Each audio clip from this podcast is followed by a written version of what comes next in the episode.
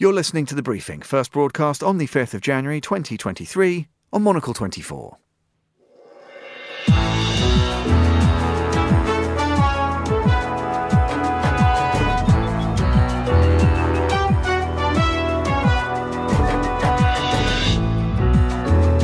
Hello and welcome to The Briefing, coming to you live from Studio One here at Midori House in London. I'm Tom Edwards. Coming up on today's programme.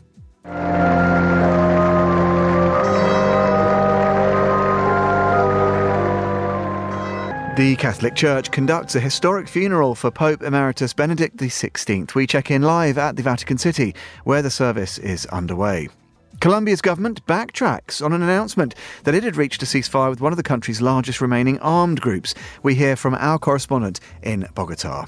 Then, why Amazon plans to cut more than 18,000 jobs worldwide. And Monocle's Laura Kramer is here to bring us the latest from the world of culture. Laura, what do you have for us? Well, move over Elgin Marbles. There's a new marble row in town.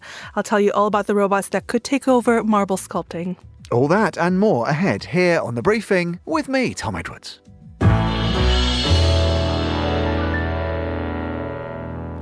For the first time in hundreds of years, the Vatican is holding a funeral service for a former pope presided over by the present incumbent. The service began this morning after three days in which the late Pope Benedict XVI's body, dressed in robes and clutching rosaries, has been on display, allowing tens of thousands of mourners to file past. Benedict will be buried in a crypt beneath St. Peter's Basilica that holds the tombs of more than 90 of his predecessors. He died, of course, at the weekend, aged 95, after many years of illness. Well, for more on this, joining us now from Vatican City is Francis Rocca, Vatican correspondent at the Wall Street Journal. Francis, good afternoon to you. Thanks for being with us. Um, describe the describe the scene and, and, the sort of the, the atmosphere there. We heard a little uh, sort of snippet of some of the uh, somber music that had been playing. Uh, what's happening there? Well, uh, it was the square was uh, pretty much full as you saw, and uh, it was a gray kind of chilly day. The week weather over the previous days was uh, very mild, but today was uh, appropriately funereal. Uh, the uh, it was it was it was a you know not not nothing like the the Pope John Paul's funeral in 2005, which was uh, just massive. You had you know some two million people arriving, all sorts of heads of state and government. This was more low key, but it was still pretty grand and and uh, and solemn. Yeah, and, and I wanted to ask you a little bit about this question already of of legacy. If it's not indelicate to do it on this day itself, of course, it's interesting what a sort of standard bearer for the more uh, conservative wing, of course, of the church that uh, that, that Benedict was, and obviously that does set him at odds with Francis, who's more of a sort of reformist character. Do you, is there a sense, almost palpable sense, where you are of a church that's still kind of pulled in different directions, uh, maybe down a bit to the, the differing characters of these two men? Oh, very much so, and I think today won't won't change that. It will only make it more so, perhaps. I think a lot of people were expecting to, were waiting to hear what Francis would say. Would he, would he pay tribute to his predecessor in a very strong way? Would he try to re- interpret his predecessor in a way that was more, you know, in harmony with his own approach? He didn't do anything. He hardly mentioned him. He he, he was he gave a very generic homily that you know one could read into and sort of make connections with, but he hardly mentioned Benedict, and I think that will disappoint a lot of people because Benedict himself, just before, when he was still a cardinal, gave the eulogy for John Paul II in 2005, and it was j- totally different. It was a biography, basically, of John Paul II as a kind of model for a Christian, and it was very, very emotional and very passionate. And this this was uh, nothing like that. Well, yeah, and, and I, I, it's interesting, isn't it, that one of the criticisms, I suppose, of, of Benedict, uh, you know, while he was in the role and indeed in the years since he, he, he moved aside, was this idea that, you know, he would put protecting the church ahead of anything else. You know, he sought to do that at, at all costs. Do you think that there is still uh, a pressing need for the church more broadly to sort of address that idea and some of the kind of um, contradictions implicit in that? The, the contradictions in defending the church, particularly on what? Sorry. Well, just just at all costs. Obviously, in particular, in his case, it was uh, to do often with uh, suggestions of uh, sexual abuse by members of the of the clergy. But there was always this suggestion, wasn't there, that Benedict was a protector of the church as an institution beyond anything else. Do you think there's still much work to be done uh, for the church more broadly now? Well, there's an irony in that in that by any anybody who studied it will agree that no one did more than Benedict uh, when he was a cardinal in the Vatican, and then even as pope, but certainly in the years before, to, to, to raise awareness of sex abuse and to combat it. Now, victims advocates say he didn't do enough, but he certainly was very, very ardently dedicated to that. So I think at least certainly by the time he had that job, his view of protecting the church would, would, would involved exposing that very problem. He hasn't gotten full credit, I think, for that for that record. Um, but uh, so so yeah, I would say I'd say that's an important part of his biography that needs to be understood better. Yeah, absolutely. Uh, Francis, good to hear from you. Thanks for uh, letting us know what's happening over there. That was Francis uh, Rocca, Vatican City, for us today. Right now, let's cross and hear from Emma Searle. She's standing by with the day's other news headlines. Thanks, Tom. The deeply divided US House of Representatives was engulfed in crisis for a second day running as fresh rounds of voting failed to produce a winner in the race for Speaker. Conservative hardliners have been blocking establishment pick Kevin McCarthy in a string of ballots that has paralysed the lower chamber of Congress. Australia has confirmed it is purchasing two advanced missile and rocket systems worth over 1 billion Australian dollars, including one used by the Ukrainian military. Australia's Defence Ministry plans to also acquire a weapon locating radar system from the Australian company CEA. And Afghanistan's Taliban led administration is planning to sign a contract with a Chinese company to extract oil from the Amu Darya basin in the country's north. It will be the first major public commodities extraction deal the Taliban has signed with a foreign company since taking power in 2021. Those are the day's headlines. Back to you, Tom.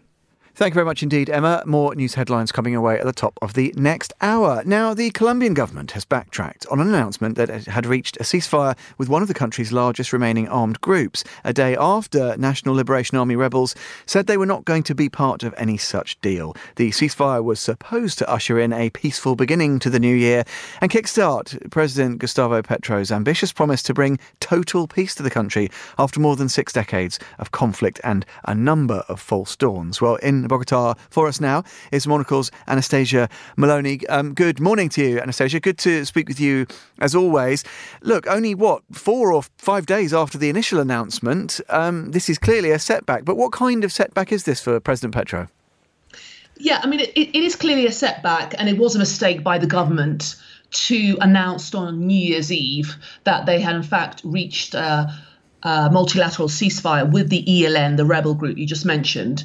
And then the ELN said, well, actually, that's not correct. We deny reaching any agreement. Um, we haven't agreed to a ceasefire. Um, so, in that sense, it's a public relations uh, disaster. It's certainly a mistake. Um, it's a minor setback. Um, if you look at it over the long term, because people were very surprised that the initial announcement was made um, people aren't expecting that just after a few months of peace talks that the ELN and the government is going to reach such an important agreement. Um, the agreement was to have a ceasefire that would last for at least six months and then could be uh, prolonged. Um, people were surprised by this. So it is a setback, but it's the damage is limiting because both sides have said that the second round of peace talks will in fact still go ahead. Um, they are set for the 20th of January in Mexico. And the ELN then later said, yes, we will be willing to discuss any proposed uh, ceasefire agreement um, in the second round of peace talks. So the peace talks are still on. Um, I would say it's a minor setback, and it's uh, it certainly doesn't look good as far as the uh, government is concerned about their image and the announcements that they're making. Um, so Gustavo Petro will have to obviously be more cautious about the types of announcements he's going to make during these peace talks, which will take months, if not years. Well, yes, and we'll look to the future and, and, talk a bit more about those peace talks in Mexico, the next round in a moment. But just on Petro, it is interesting. I think when we spoke just before uh, Christmas, Anastasia, it was interesting. We talked about Petro's perhaps uniquely well qualified uh, uh, role in getting this done, given you know his own rebel past. There's a, an opportunity, if perhaps not an unprecedented opportunity. He he certainly has a, a, a an important combination of, of qualities. Do you think that that holds true, despite this gaffe, maybe a misjudgment here? As you say, it's only a, a sort of a, hiccup. It's not. It doesn't sort of hold him beneath the waterline. Yeah, I think ultimately um, the fact that Gustavo Petro is Colombia's first leftist president, as you said, he was himself in his youth a member of another rebel group called the M19. um, the chief uh, negotiator for the government is also a former M19 rebel member. So um, he is well placed. His, his negotiating team certainly understands um, the rebels. They understand the struggle. They understand their aims. They can talk the same, the same language. There is an affinity and a certain amount of empathy between the two sides. So, if anyone is going to make this deal, uh, it's certainly going to be during um, this government. He still is in a good position to uh, sit at the negotiating table with the ELN, considering his past and who's doing the negotiating. But it's still going to be really, really challenging. But of all the the people that have tried in the governments. I mean, this is probably the seventh time that the government has tried to um, get a peace deal with the ELN over the years. Uh, probably Gustavo Petro is uh, more likely than most to get this done. Uh, well, let's look forward then and, and, talk a little bit about those talks in, in, Mexico. I guess maybe on the agenda will be a, little bit of yeah PR management and, and media messaging. Um, but, but, what else is on the uh, agenda? And I wonder, uh, Anastasia, and we touched upon this before as well. Is there any role for further stakeholders? We've talked about some different you know institutions and international influences which are helping this process forwards. Uh, do you think there'll be any discussions about other stakeholders that maybe also need to get involved to give this the best chance of working in the long term? Yes, definitely. So on the second round, uh, one of the points they're going to discuss is what is the role of uh, civil society? What is the role of um, other important human rights leaders, community leaders in Colombia? Um, they are hoping to be part of these negotiations, um, particularly people that have been affected by the conflict and the fighting. Um, so the role that civil society can play in these negotiations is going to be discussed also um, what the government is doing to combat poverty, combat corruption. The ELN has asked that those two issues are also put on the table. And I think the biggest one will be, um, again, looking at this possibility of a temporary uh, multilateral ceasefire. That's got to be on the table. And in fact, the ELN said, yes, it will be willing to talk about that when the talks uh, begin again in Mexico.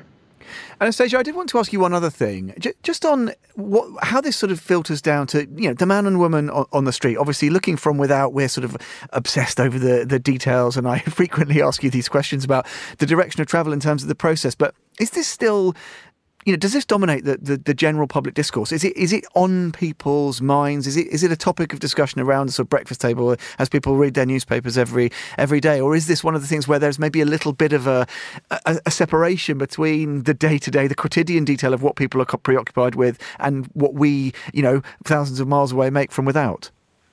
Yeah, I would say that this certainly isn't not a topic um, around the breakfast table. Um, it's not a priority for most Colombians. they are not interested in the details of the ELN uh, peace deal.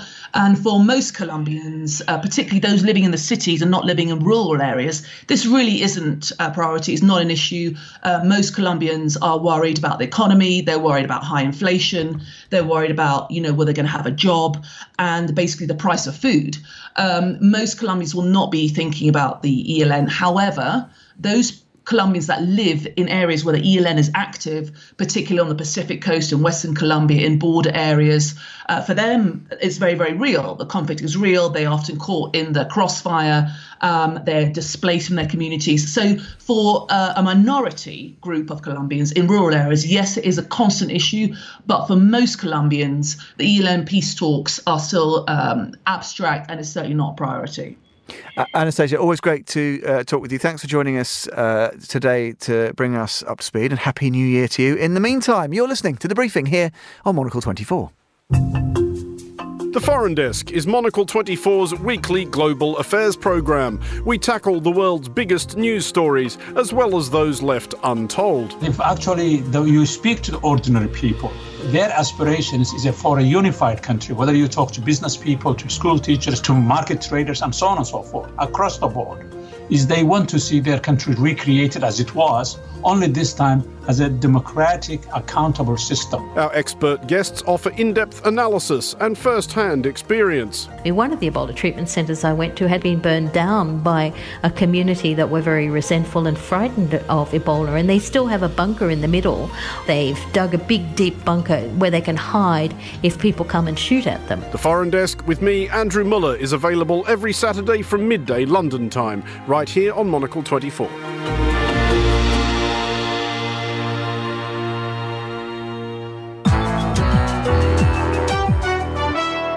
You are back with the briefing. We had yet more news of further swinging cuts at Amazon across its global operations. For more on this, we're joined now by the business and finance journalist Louise Cooper. Good afternoon, Louise. Always good to hear from you. Um, what have we learned about the latest round of cuts uh, for Amazon?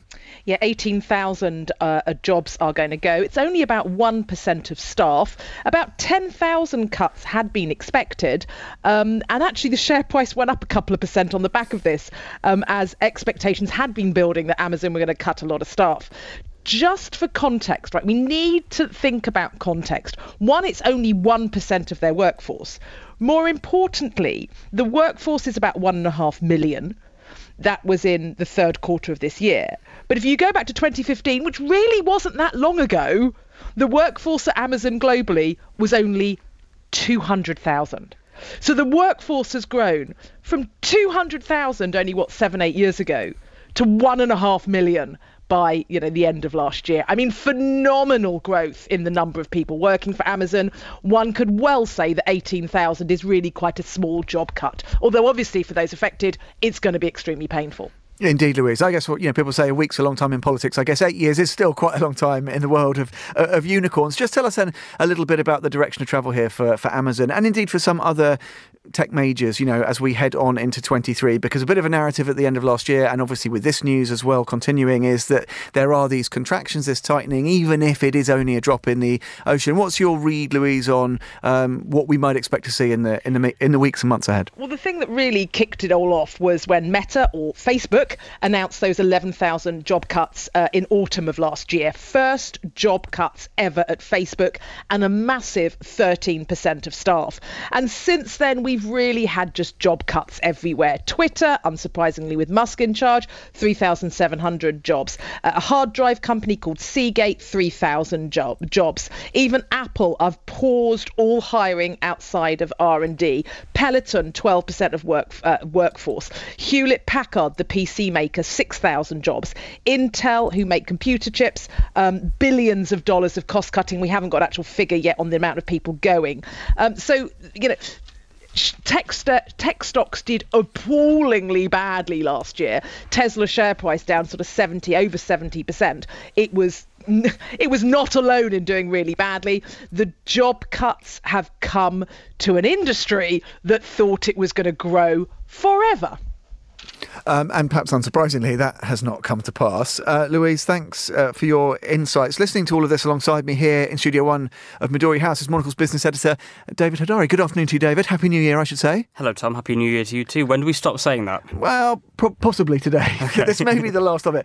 Um, David, give me your, your take on this. What's your read? I mean, intrigued to get your sense of any of the kind of sector wide trends, again, that Louise was mentioning there. Yeah, sure. Louise is absolutely right. There's about 1% of Amazon's overall stuff being being uh, let go. But I, I, slightly disagree that that's a small number. Bit. I mean, that's 18,000 people. That's uh, most of those cuts are coming from the corporate ranks of Amazon. That's about five percent of those corporate ranks, and uh, that's not an insignificant number of people. When you look at the the number of people that Meta has cut, for example, that's 11,000 workers. Uh, it just so happens that Amazon happens to hire a load more people than that, and um, ultimately, what has gone on here is a lot of these tech companies, their profits surged earlier in the pandemic, Amazon in particular, because uh, the company was benefiting from everyone being stuck indoors, a huge boost to uh, uh, e-commerce, and now as the as the pandemic is sort of in the rearview mirror, even for places in, in the Far East, um, bricks and mortar is coming back. People returning to the high street, and it's just the simple fact of the matter is number one they hired too many people as uh, as uh, Salesforce CEO Marc Benioff said the other day. He said uh, we hired too many people earlier in the pandemic. I take responsibility for that. Um, and uh, and it's a simple uh, correction of, of the number of people these these tech companies have hired. And on top of that, uh, in economically straitened times, these companies tend to do not quite as well as the as the um, companies providing the things that everyone needs, like steel or oil, for example. Well, yeah, and I was going to ask you a little bit about this as a broad picture. Obviously, we've got still very high inflation, soaring. Maybe it's plateaued or tapered. It may even be dropping, uh, maybe in eurozone or in the US. But that has encouraged businesses, consumers to cut back spending broadly. And I guess once again, Amazon are going to feel the brunt of some of that. Absolutely. Um, Amazon naturally will feel feel the brunt of that. You have, uh, in market terms, you tend to have what's called growth stocks and value stocks in in uh, times of high inflation. Value stocks, like the things that we, we can't live without, food, for example, uh, tend to do well. Whereas in periods of economic, you know, boom times, it's it's growth stocks like tech stocks that do well. Um, David, are you excited about 2023? Generally speaking, Straitened Times you've mentioned, but there's lots of exciting things. You're going to be presumably hitting the road and reporting from exciting places. Lots of what have you got your eye on? Just to give whet our appetites with a couple of thoughts for the next 12 months. Well, I don't want to lift my trouser leg too much for you here, Tom, but there are plenty of exciting things coming in Monocle's business section uh, later this year. Um, there'll be plenty of places that we look at. We're looking at uh, places in APAC, in New Zealand, for example. We're looking at stories in Los Angeles. We're looking at potentially the wine industry. We're looking at potentially the deep sea data cable industry. But, you know, Ooh. that that would be uh, uh, to go deeper would be to give away the farm, so to speak. Go deeper. I get what you yeah. I get what you've done. Very clever, uh, yeah. David. Always good to hear from you. Thanks for uh, jumping into the studio today. That was Monocle's business editor David Hadari. Before that, we heard from Louise Cooper. My thanks to them both. You're with the briefing. Monocle's December January double issue includes our annual soft power survey that ranks the nations that have committed to winning friends with good diplomacy, cultural hits, and even national cuisine. And there are some big surprises in our top 20. Beyond the survey, we look at which Icelandic brands are going international, meet the artists in Baghdad who want their nation to be defined by more than turmoil, and return to Kiev to speak with Ukraine's foreign minister. This is a war for identity. This is the war between Russia as a state and the people of Ukraine. I think it's impossible to win a war against the people. And we've packed plenty of fun in too, with our roundups of the best bookstores, a look at the revival of the stationery shop, and our list of New Year's resolutions for 2023. Order your copy of Monocle's December January issue today or subscribe to get instant access online. Finally, on today's programme, it's time for a quick culture roundup. Joining me here in the studio is Monocle's own Laura Kramer. Laura, good afternoon. Good afternoon, Tom. Um, David Hadari was upset because I wished him a Happy New Year. He said, For how long do we continue to do that? Would you be upset if I were to say Happy New Year to you? Happy New Year. It's fine, isn't it? It's fine because I think the rest of the week is acceptable.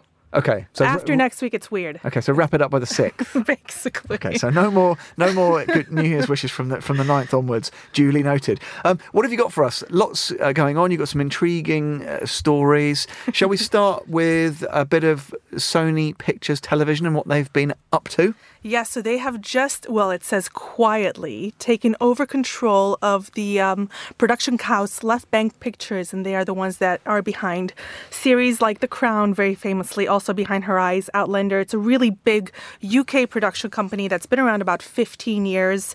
And yes, Sony Pictures Television has now basically taken full control. The deal is worth about $6 million, and that means that this production company is now about worth 125 million in just 15 years. So not too shabby. I think what'll be really interesting, especially talking about The Crown, is there is one slight story that has just been kind of bumping around. Nobody has I really picked up it on it. today's newspaper. Nobody has really picked up on it, and that is Prince Harry's book is coming out next week, literally in a week. And oh, of course, there have been some allegations that, that have been printed in The Guardian about what's in the book, including an altercation between Harry and William that was physical. So it'll be interesting to see if The Crown kind of delves into that further down the line or what will happen with Sony taking control of this picture company. Well, I guess it's possibly one of those things where it's serendipitous timing uh, and news headlines for all parties involved in all of these because I guess more people want to watch The Crown, more people want to watch the. Uh, heavily trailed interview here in the UK uh, from Harry. Personally, I'm willing to cast my eyes the other direction, Laura. But uh, as you said, it's it's definitely uh, winning the column inches battle. Um, let's change tack though a little bit uh, and look internationally. I'm always super interested in big art market trends. Um, lots to think about and talk about in that respect, particularly if we cast our eyes a little east from here. If we look at what's happening uh, in Southeast Asia and East Asia, really, really interesting. And I know you've got a couple of observations. Yeah, so Singapore is gaining a lot of traction in the global art market because there are three international art gal- galleries that are going to be having establishing a presence there this month. So they are from New York, Hong Kong, and Tokyo, obviously very big markets there. And also, Art Basel is heavily um, in, involved in two upcoming sort of art festivals in Singapore. So it's really seeming like it's going to be taking off. And there are many reasons for this. There's an influx of people, then they're all from the world of finance and arts and culture. But also, Singapore is starting to be really attractive for them for the low tax issues there. So I think it's definitely one to watch, and it should be really exciting to see kind of what they put on. And like I said, there are going to be two editions coming out in January. Uh, one uh, running right now from the 5th to the 15th, and then one from the 11th, and that's uh, involved with Art Basel's parent company. So definitely look out for what's going to be happening in the art world in Singapore. Uh, we'll be covering uh, the fairs there. Really interesting. I guess there's a sort of you know post Hong Kong opportunity mm. for, for expansion in this sort of part of the world uh, as well, which is one we'll be uh, tracking. Uh, now, I know on uh, our Globalist program earlier today, Laura, we talked a little bit about uh, the Elgin marbles, obviously the papers here in the UK, a perennial obsession of uh, of theirs. This this ongoing row, um, but there does seem to be some some some movement. And George Osborne, erstwhile Chancellor, is involved in potentially trying to negotiate some sort of cultural exchange. Um, th- there's a, there's an amusing aside about this, but just on that that one briefly, that I mean that is interesting. We don't know how much closer to any resolution we are, but certainly if there's going to be thematics that we keep going back to in 23, this idea of restitution, returning artifacts to their uh, original countries from which they were borrowed slash plundered. That's obviously not going to go away, is it? That that that narrative. It I, seems a, I mean, guarantee that's going to be headlines all year all year long. Tying it in too with the Pope stories today, the Pope himself has come out and said that they should return the marbles. So I, I think when a there figure, we go against the a, higher power. When a figure like that gets involved, I think it's basically the game. The game. The game could be up. Yeah, when, it, when you have the Supreme Pontiff weighing in. Um, but what what intrigues me, we were chatting about this story earlier, and you said no, no, no, and you alluded to this at the top of the show if we're talking about marble, hmm. there's a we should be looking at a whole other story. Laura, tell me more. Yes, well, the famous Carrara marble that was used in in very many famous works. There's now a robot that can sculpt it and it's 1L is the name of the of the robot. And basically, what used to take, you know, hundreds of hours and many sculptors, besides obviously the artists themselves, could now be done in four days. This thing could do uh, a sculpture of the Venus in four days. It's incredible, and it's it's it's about like 13 feet. It's zinc alloy. It's very fascinating looking. It's super robotic looking. And it's actually based in the Carrara Mountains where uh, Michelangelo got uh, his, his marble from. They sourced all this marble from. So, yeah, and actually, it, this technology that has been used even by artists such as Jeffrey Koons, and it's becoming very popular. At the same time, there's also something to be said about the craftsmanship of this work and the artists who who do this in Italy and everywhere else. They're kind of worried: are robots taking over my job? Uh, it, it's a very fair question. Um, what they're saying, the, the the people behind the robot are saying, well, the robot doesn't take vacations, it doesn't take holiday, it doesn't it doesn't complain about not it really doesn't a level unionize, I suppose. And is he called one L? So we can say he's one L of a robot. One L of a robot, yeah. Um, well, what's interesting about this, I guess, if we look back to your Michelangelos, etc., you know, they obviously had their crews of operatives and workshops who would do a lot of the work. This is still the case with many most artists today. And it's funny that there are some like Jeff Koons who are very transparent about it, yes. but others where they're much more guarded about the supposed mystery. Uh, but again, this seems to be the direction of travel. Here's a question for you, Laura. Finally, would you have a sculpture fashioned by 1L in your home, or would you find that? I'd find that a bit creepy, but would you go for it if someone was offering? Of of just anything? Well, you know, a beautiful, a, a, a miniature Venus de Milo, for example. Oh yeah, absolutely. Oh, no, no bones about it. there we go. Uh, well, if the Carrara marble marketeers are listening, um, get in touch with Laura. Uh, Laura Kramer, always good to chat with you. Thanks for uh, picking out some of the stories on your cultural watch list today. Uh, here on the briefing. And that is all we have time for on this edition. The show was expertly produced by Tom Webb. Our studio manager was Callum McLean. My thanks to them as always. We'll be back at the same time tomorrow. That's noon in London, 1300 if you're listening on CET. But if you can't wait that long, don't fret. Do tune in for the Monocle Daily. That's coming up in about five and one half hours here, 1800 London time, uh, this evening for more opinion on all the day's big stories. And then you can tune in to The Globalist, uh, 7am London time every weekday. Find out more at monocle.com. That's where you can also subscribe to the magazine if you are so minded Go and do it right now. From me, Tom Edwards, and the briefing crew, that's all. Thanks for listening. Goodbye.